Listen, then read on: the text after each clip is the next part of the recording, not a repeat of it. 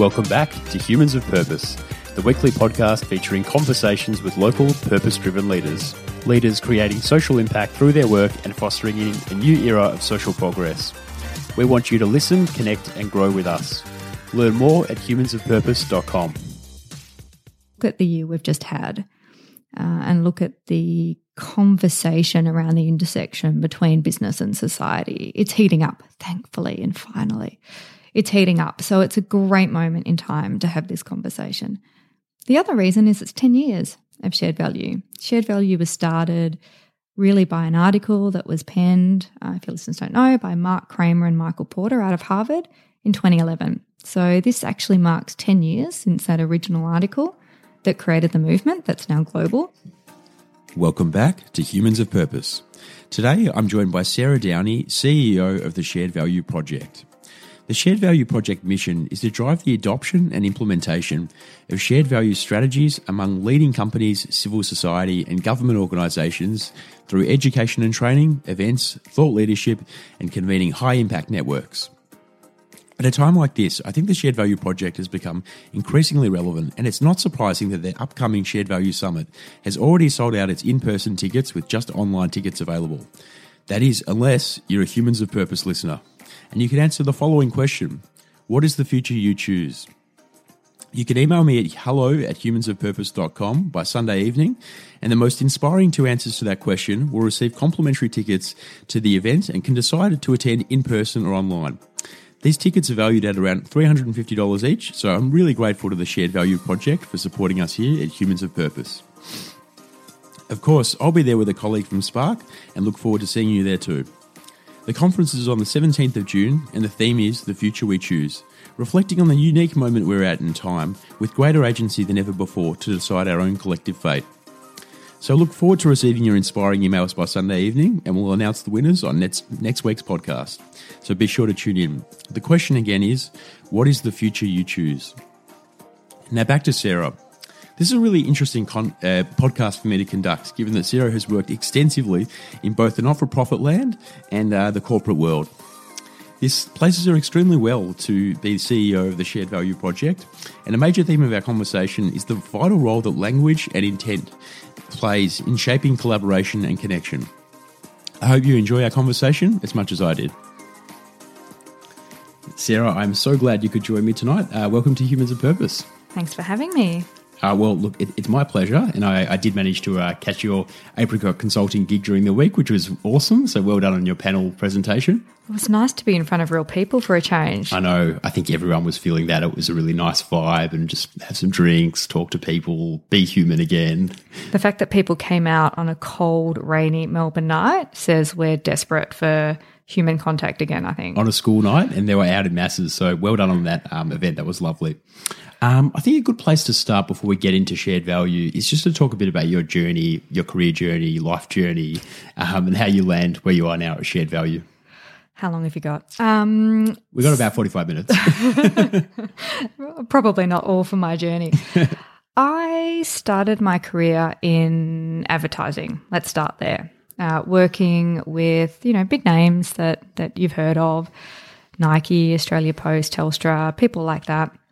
And you know, I, I, loved that side of my career. I really enjoyed the creative problem solving, the finding brand purpose. Uh, but it's fair to say, and this sounds totally cliche, that you know, quite a long time into that that journey, I just felt personally that I didn't have purpose. And at the time, I thought the way to get that purpose was to exit stage left out of my advertising career and go and look for purpose in the not for profit sector. And that's what I did. I jumped with both feet into the not for profit world. I landed at Make a Wish. How was the transition for you? It was a bit of a shock, mm. I have to say. Um, culturally, a shock. Uh, but it was incredibly rewarding in a way that I didn't really expect. You know, I naively thought here I would be taking my experience and giving back to this important, you know, community. And of course, found very quickly that I learnt far more than I'm sure that I gave. And getting up close and personal to issues, uh, to frankly, families and children at their most horrifically traumatic time taught me an awful lot. And it taught me how an issue like that doesn't just isn't just a, a physical health problem, it's a mental health problem. It disrupts families financially, puts them into ruin because one parent usually has to end their job and stay with their child, often leaving home. So there's a whole lot of issues and and societal issues, frankly, that come from from one traumatic event like that. Uh, I spent time then leading uh, Big Brothers Big Sisters, getting up close and personal with different forms of disadvantage. And uh, then more recently with one girl stepping into the international development world. And that whole time, I guess, in in the community sector, if you like, and, and thinking about and, and seeing those societal issues up close and personal, it just became very apparent to me that some of the funding models were broken. And despite everyone's best efforts and expertise and talents, we just needed more money. Uh, and that led me to this area of shared value, frankly. So like, you um you went to both sides and you landed somewhere in the middle yeah, I, I thought there has to be another way. There has to be a way to sort of mobilize the business world and the resources and IP and assets that they have. And, and I found out I wasn't new. Uh, it actually already existed and it was called shared value. And I thought, yeah, that's it. I have to bring these two worlds together. And um, yeah, and that's, I guess, feels like it's a, the right purpose for me. Terrific. And what is shared value? So, shared value really is a business strategy that looks to solve societal problems profitably. Uh, and that sounds easy, and it's not always easy. Doesn't sound that easy. Okay, good, good, good, good, good. Uh, yeah, no, it's um, it manifests in in a lot of different ways, but at the end of the day, it's business trying to use business itself, really, to solve a societal issue that's um, that's material to, to to the business. That's an interesting one. So, do you think, generally speaking, businesses do have a role to to play in solving social problems? I do. And I think 2020 probably was one of those times that proved the point. If ever we kind of wanted an example of how interconnected we are, that our economic health and societal health, you know, are 100%, you know, influence each other, 2020 kind of helped us realize that. But yeah, I think absolutely. Business is part of society. It's um, you know, it employs more people than anyone else. Um, it benefits from uh, from from our from our dollars, and uh, it it absolutely has a role to play. So I suppose um, businesses are just collections of humans who all also have their own um, purposeful or, or social purpose aspirations to make the world a better place in some way, shape, or form too. A much better way of putting it, yes. Yeah, you're right. different, different. Um, just picking up on your definition of shared value. So, an important um, clarifier of that statement is profitably. So, what do you say about the importance of that? Because surely social problems should just be solved. Yeah. Like someone's got to solve them. Why do you have to do so profitably to get business engaged? Mm, that's the that's that's the right question to ask. Like it is important in a shared value context that it is profitable. And we're pretty unashamable about that, the profit part of that.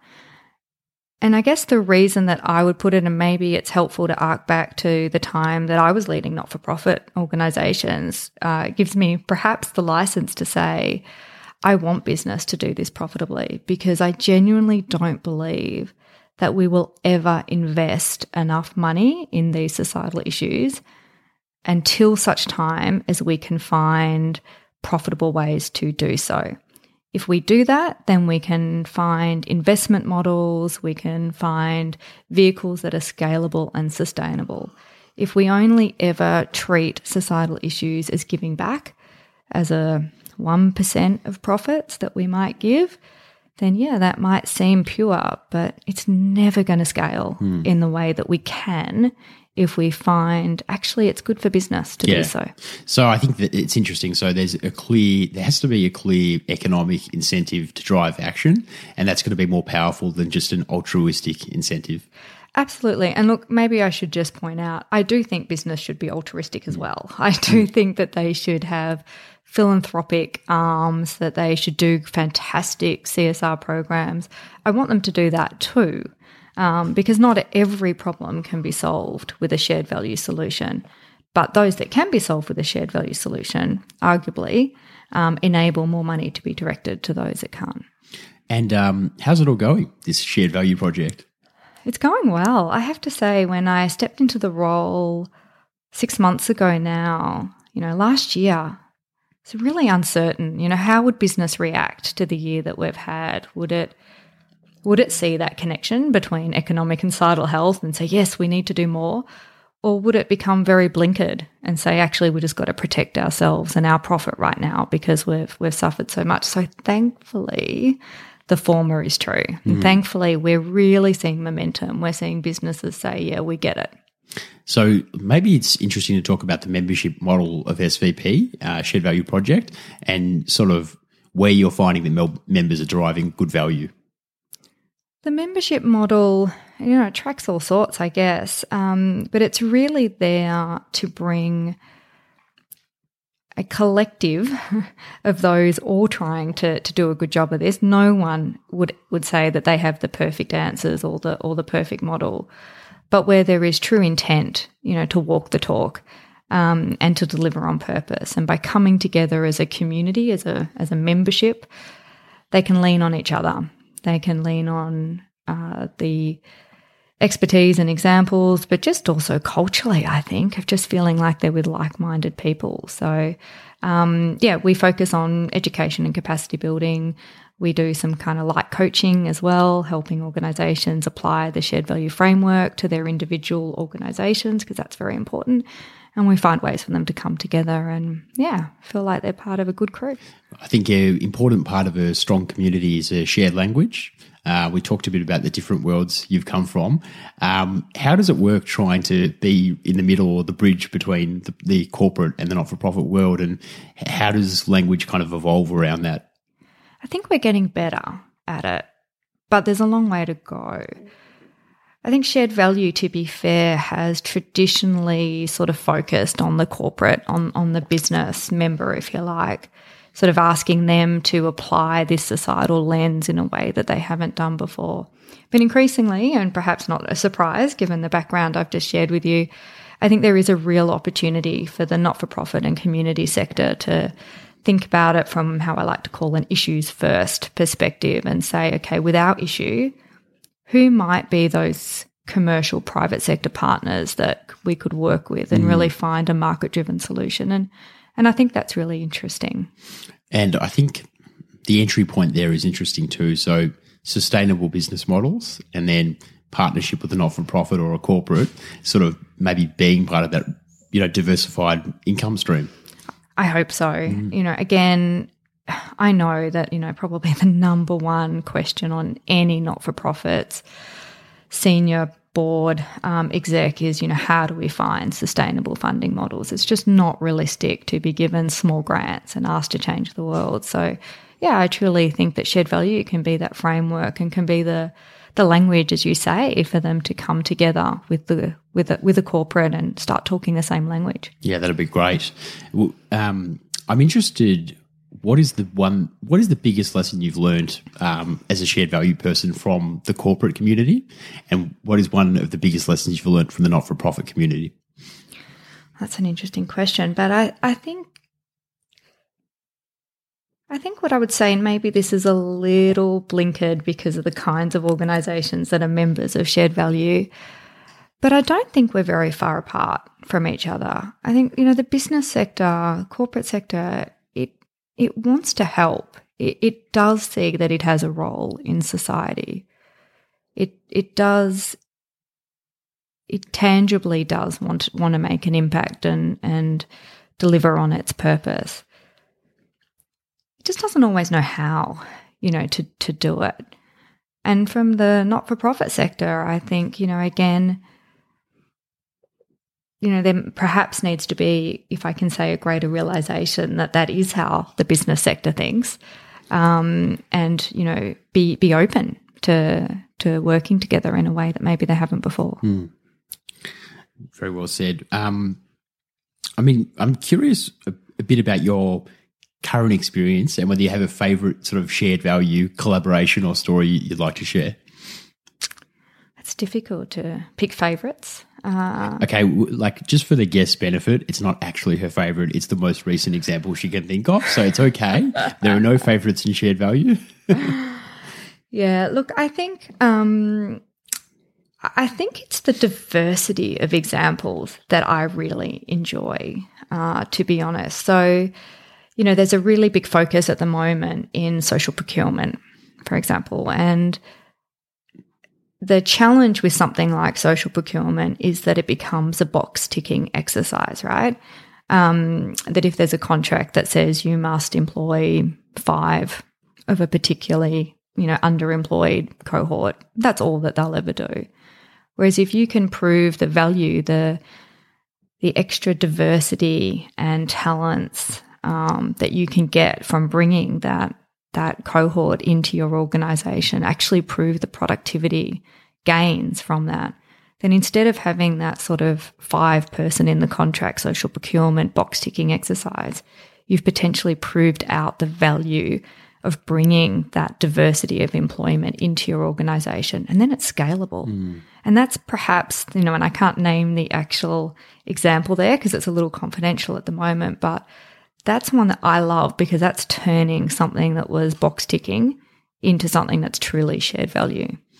Yeah, that's a really interesting example, actually. And I wonder sort of how those dynamics play out where things you kind of have to start measuring or, or attributing uh, profitable value to things.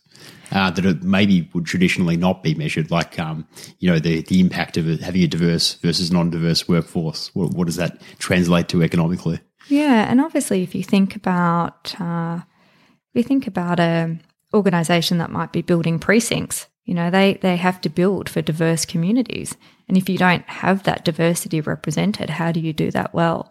So yeah, there's a measurement challenge, and there's always a measurement challenge in shared value, but you know, it just changes people's perspective of why they're bringing in diversity, and I think that's really exciting.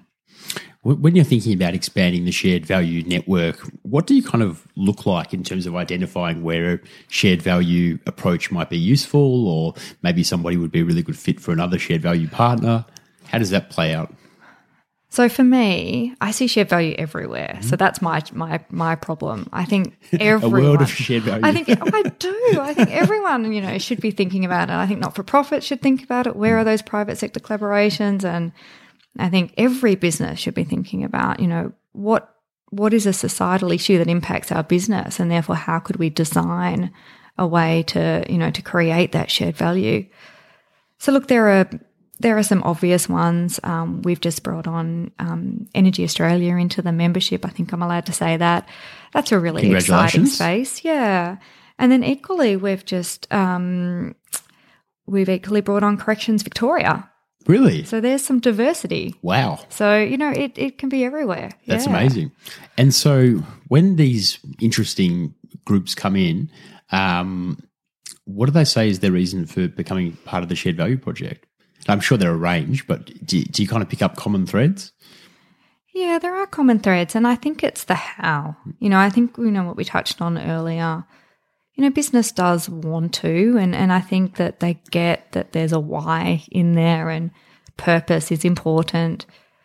But often they do struggle with the how, um, and I think it's also fair to say that for most businesses, you know, it's not they can't start with a blank sheet of paper and design the very perfect purpose driven business that they've got to retool a lot of a lot of what they do and shared value gives them a way to do that. So, how achievable is it or realistic to expect that, um, or how many do you think businesses as a percentage would like aspire to be a purpose driven business if they could be, or a shared value sort of partner? am i allowed to say all Yeah, you can. yeah i think all because i think that's the beauty of something like shared value it's a business strategy i'd like to think that we don't even have to exist in the future i, I think every every university every school should just be teaching business through a shared value lens I hope you exist for a fair bit longer because you just told me that you've only been in the gig six months Yeah. and you need time to make your mark. And Yeah. I, I think I think we'll be here for a little bit longer. Good. but you know, I Stick think, around. I, I think the the perfect world scenario is that, and, and I was actually talking to some students at that panel event you just mentioned, and you know, they were saying like we don't get taught this, you know, in our in our business degrees. Yeah, it's actually a fascinating gap, I think, for young people. Um, just sort of understanding that business isn't just business. There are a whole range of different, you know, vehicles and ways of being, and um, there are just choices now. I, remember, like, you know, in the early 2000s when I graduated high school, um, this stuff just didn't exist really. Like, we, I kind of knew about not for profits, but that whole middle chunk of you know, B Corps, uh, social enterprises, purpose driven businesses, businesses who do good as part of business. Um, I think it must have been called corporate social responsibility mainly back then. I think it still is. Yeah. You know, I think that I think that still is the label. But if we can teach everyone that goes into business to be thinking about their impact on society, then you know, kind of problem done. I think we need to, with that term, flip the narrative a bit or the, or the lexicon because um, corporate social responsibility for me is a big issue.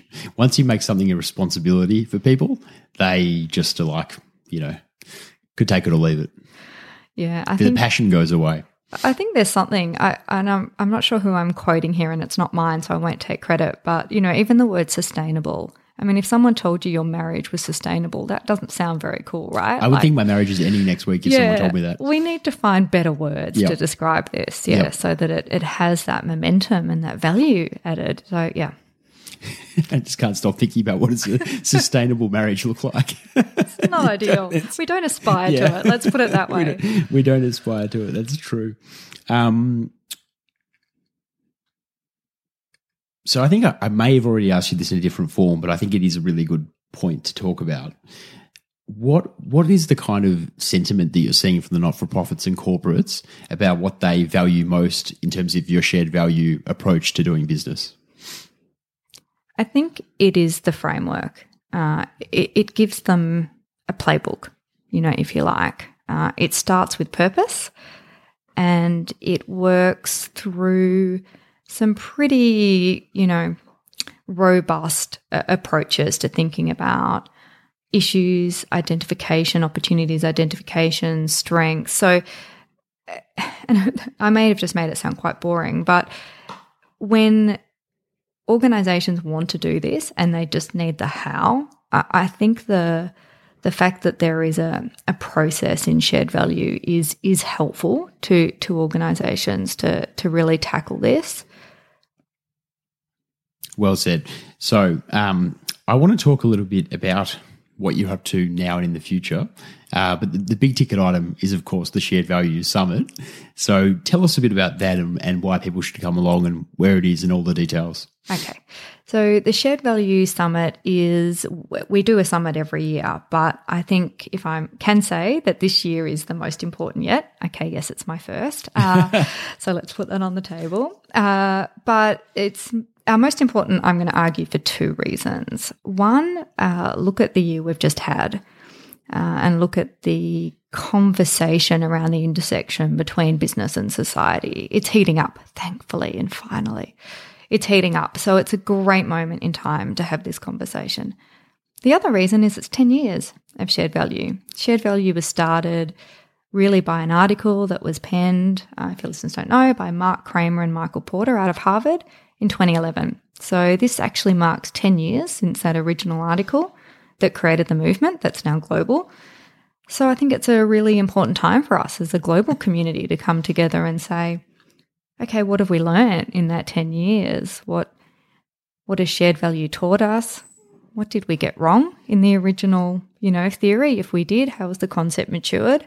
And I'm excited to have that conversation. It's sort of hard to believe that it's only 10 years on. I think a lot's changed in that 10 years as well. I, I truly think if you if you go back to the to the start of shared value, there was probably a lot of convincing people that this thing was important to do. Now I feel like we need to tell them how to do it. So I, I think that it's changed. But back to your question, because I want to get my dates out. Get so your it's dates. the 17th of June. And the theme? It's the future we choose. And I do want to clarify, and we, we talked about this a lot as a team. It's not meant to be lofty, the future we choose, some sort of visionary. We, we don't want to do that. We, we ac- absolutely want this to be rooted on the ground. And what we mean by the future we choose is this is actually up to us. We have more agency than we've had ever before. And when we're building, we do need to build the kind of future we want. So, what does that look like? And so I'm very excited to announce that we're going to be giving away two tickets as part of this Humans of Purpose and Shared Value Project collaboration. And the two ticket winners will simply have to answer one question. What is the future you choose in line with the theme of the conference? Which I think is just an amazing question. So I'm going to ask people probably by the end of the week, um, which will be yeah, so when this airs, it'll be sort of towards the back end of May. Maybe by Sunday night to pop in your entry. We'll put a link in the show notes, and we really hope you can join um, us at the conference, which is going to be amazing. And can I just uh, mention perhaps that we're doing a hybrid event this year? Yeah. Uh, so we're trying to get the best of both worlds. Um, we're calling it a digital first uh, hybrid, which means that we're really uh, producing the summit for an online virtual mm. audience, uh, mm. but we'll also have people in studio as well. You're going to have people being so excited to network; it's going to be insane. Like there's there's like a year of pent up networking tension that hasn't been able to release, and I feel the shared value summit may be where it happens. Uh, I, we're already looking at if we could increase the capacity for in studio for exactly that reason. To be honest, it's a good problem to have. You've had a lot of interest. Yeah, we have. Um, yeah, again, uh, for the same reason, I mm. think that momentum's brewing and it's, it's a great feeling. What about how do you create that special source that is the networking, the like unintentional collisions that happen in physical conferences for an online community? Uh, with with good crafting, I think. Mm. Uh, we'll be using an event app this year that will give us uh, a bit more capability to do that networking. The other thing we're encouraging, um, it's a new form of hybrid, is we're actually asking organisations to purchase a group pass and actually stream it into their office so that they can have people sitting around their boardroom. It's like or, a viewing party. Correct, a yep. viewing party. Yep. And that way they can talk about what they're doing in shared value or um, and you know create it's, it's you might still be watching it online, but at least you can do it together and you can have side chats and you're not interrupting the speakers. So I think it's perfect. So, how many seats altogether do you hope to sell, um, like in person and also the online number? Maybe even a percentage split if you want to give give an indication of. I'm just curious, kind of like who will be where and how many. Oh, between the two. Yeah. yeah, it'll be a much bigger audience online, mm-hmm. we expect. Um, last year we had 500 attend virtually and we've got capacity for around 150 in studio. Wow. So yeah, I think that's hence why we're really crafting it to make sure it's um, going to be a high quality production for a virtual lots of, audience. Um, lots of Twitter and hashtags so people can like blend in. exactly. Yeah. so uh, someone was telling me today that when they did it, watched it as a team last year, they they had a chat function open the whole time. So I thought, you know, there's some good new ways to to get some networking in. I think that's one of the new things that people haven't quite worked out about Zooms and stuff, like group Zooms. When you dial into like a session, like you know, what's the chat protocol? Like, how do you get things started? You're talking to everyone. Can you talk to someone privately? Is that weird? Yeah, don't mix them up. Too. yeah, yeah, don't mix them up. There's a lot of um, protocol to be figured out for the um, the mixed events, but yeah, no, looks amazing. So you've got Mark Kramer's actually speaking. He is. Well, it's as I said, it's ten years. Yeah. It's really important we hear from the founder. We need him to tell us what what he's observed and where he sees the future. And so, is he dialing in or in person? He's dialing in. Yeah. He's the US. He is, yeah. yeah. Yeah, we're not accepting a lot of people in our country at the moment. That's a great point. It's a great point. I thought maybe he got a special uh, conference discount code that enabled him quick access to the country. Yeah, connections to government aren't quite that good, yeah. Mark. You got Corrections Victoria. It's a start. It's a start. Um, you've got Damien Mu from um, the AIA Australia. We were lucky enough to have uh, Candace Smith a few weeks ago, the head of wellness. Ah, uh, yeah, of course. So that's very exciting. Um, you've got Sandra Martinez from Nestle, Jeremy Thorpe from PwC. April Rinne, futurist. Rosemary Addis, just a, the total trailblazer in the impact investment Absolutely. social enterprise space. Daniel Rorty, Jen Buckley, Steve Dimopoulos, MP. Oh, this, this is going to be fantastic. I, I'm actually very excited for this conference. Oh, good. I'm glad. I hope I hope lo- lots of people are because I am. Yeah. I think uh, one of my team members was saying this is our opportunity to create the purpose, you know, event that we would want to go to. So that's what we're trying to do. Love us. Um, one thing that we haven't touched on that I'm curious about is that relationship between profit and social impact. Like, are these things, does one necessitate the other, or are they separate and should be treated as such? Both uh, is is is my is my short answer to that question. So, I think we need to find ways to create profit and revenue and increased business performance from the work that we do in creating social impact because without that, I just fear we'll never get the level investment that's needed. But there will always be a need for social impact that is done purely because it's the right thing to do. And when we talk to businesses around shared value, we say, look, there are things that you need to do as a business that will cost you money. Of course, there are. And you need to do those things because you need to create the kind of society that we all want to live in, one that is equal and fair. But then, if you can find, in addition to that, if you can find ways to really move the needle on a societal issue and create true impact, if your business can be rewarded for that in some way, shape, or form, then you'll be able to do more of that. Um, and that's the that's the that's the perfect scenario. That is very well summed up. Um, I want to just thank you for coming on so much. It's been really nice to spend some time with you. How can people connect with you and learn a bit more about your work? So, probably the best way is to head to our website, so sharedvalue.org.au. I mean, there's lots of information there. Um, you can also find uh, pretty easy access to our summit uh, website from there as well. Um, so, you know, coming down to summit is probably the best way to get, you know, in one day, a complete overview of what leadership looks like in shared value, the measurement, you know, if you're thinking ESG is going to save you, you might want to come down and listen as well and get in and see a showcase of shared value and and get into some issues as, as well. So if you want a one day, you know, kind of introduction, maybe maybe summit's the best and otherwise there's contact details on our website and we'd love to chat. We hope to see you at the summit. Uh, as, as I mentioned earlier, two tickets to give away. All you have to do is answer in uh, correspondence to the theme of the conference what is the future you choose?